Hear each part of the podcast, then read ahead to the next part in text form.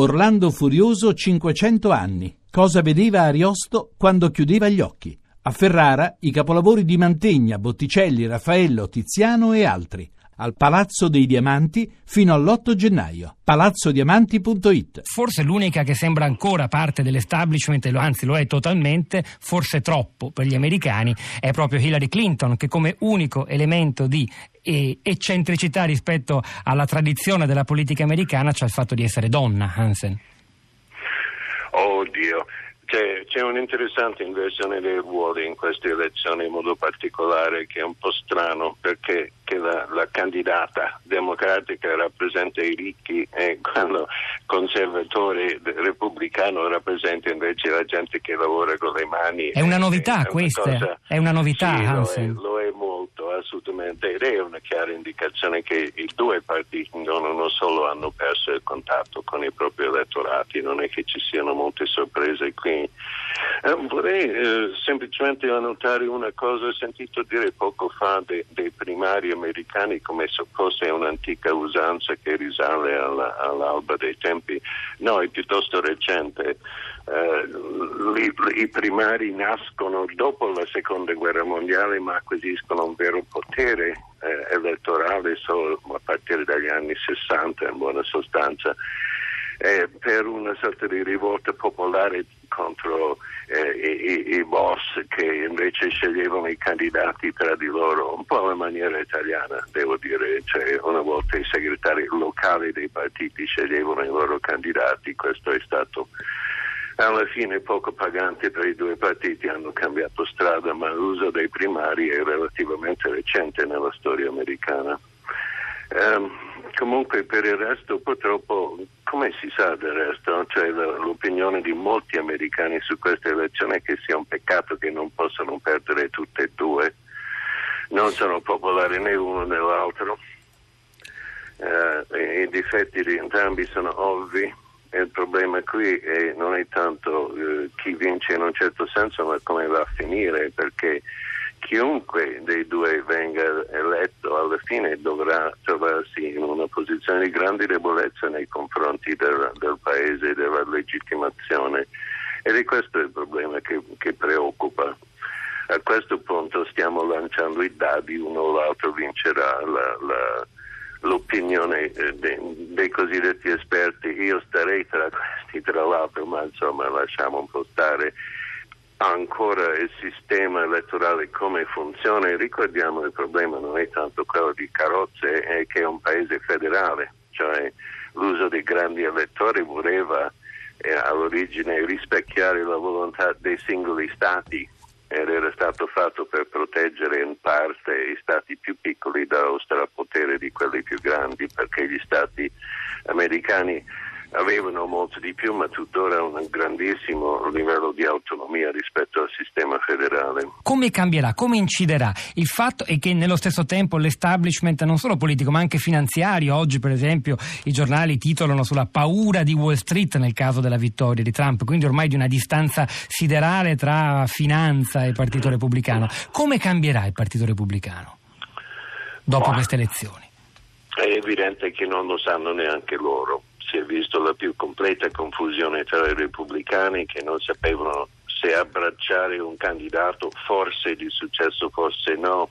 Semplicemente Trump non è un repubblicano nel senso classico della parola per niente, tra l'altro negli anni è stato anche scritto, è stato anche tesserato in un certo senso, da noi non si usa esattamente questo, è del Partito Democratico eh, e questi passaggi non sono così rari negli Stati Uniti.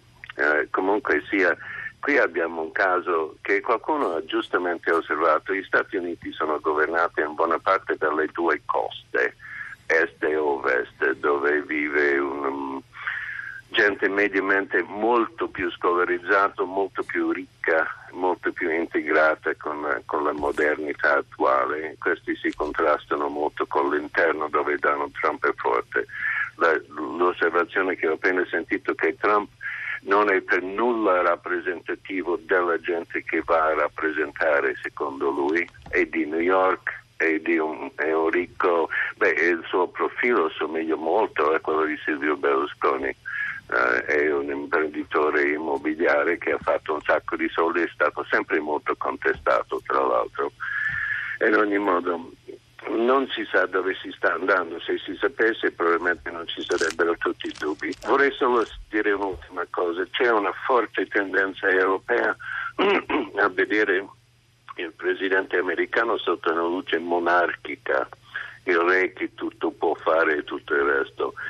Non è poi così tanto, e questo viene anche incoraggiato dai candidati che sparano e farei questo, farei quell'altro, rendere il paese indipendente dal punto di vista energetico, farei la guerra qua e là e così mentre molti di questi poteri veramente non spettano al Presidente. Il sistema americano contiene tuttora moltissime garanzie e questo riguarda anche l'uso delle armi atomiche. Ad esempio c'è stata la storia di Richard Nixon, alla fine quando è stato costretto alle dimissioni i suoi un po' prima che ci arrivasse questa decisione erano molto preoccupati che potesse scatenare una guerra o qualcosa e hanno messo su delle garanzie, delle extra check all'interno del sistema per cui il Presidente non potesse in quelle circostanze fare un colpo di testa suo e creare dei gravi problemi. Il paese mio è fondamentalmente molto forte, è fondamentalmente sano. Ha espresso qui due candidati assurdi da entrambe le parti. Uh, è un'espressione molto simile a quella del Brexit inglese, dove la popolazione inglese in buona parte semplicemente si è rivoltata contro Londra gli americani si stanno rivoltando contro le due coste. Quindi mi scusi, lei sta dicendo il voto in, per Trump innanzitutto è un voto contro, più ancora che un voto per. Dicendo, questo... Mm. per, per scegliere una, un, un, un, esempio italiano, Donald Trump è la cicciolina degli americani e votare Trump è una maniera per sputare nell'occhio all'elite che crede di governare il paese. E però avviene curiosamente attraverso il sostegno a una persona che ad una certa elite, perlomeno quella dei ricchi, eh, appartiene senza ombra di dubbio. È questo che forse noi non riusciamo ancora bene a capire. Beh, abbiamo ricchi di tutti i tipi, non è, so, non è che ci sia solo un establishment ricco, questo è vero del resto anche dall'Italia dove c'è l'arricchito e c'è invece quello che rappresenta i soldi vecchi e non sono affatto lo stesso tipo di persone per quanto entrambi sono caratterizzati dal possesso di molti soldi. Dico solo questo, gli americani stanno usando Donald Trump per molti versi. Eh, Donald Trump ha un accento anche molto sgradevole per l'West, ha il tipico accento newyorkese che è quello de- dei cattivi, secondo, secondo gli americani del West e dell'interno, lo sentono molto male ma lo sostengono in parte perché fa così arrabbiare quelli del New York Times. È stato chiarissimo James Hansen.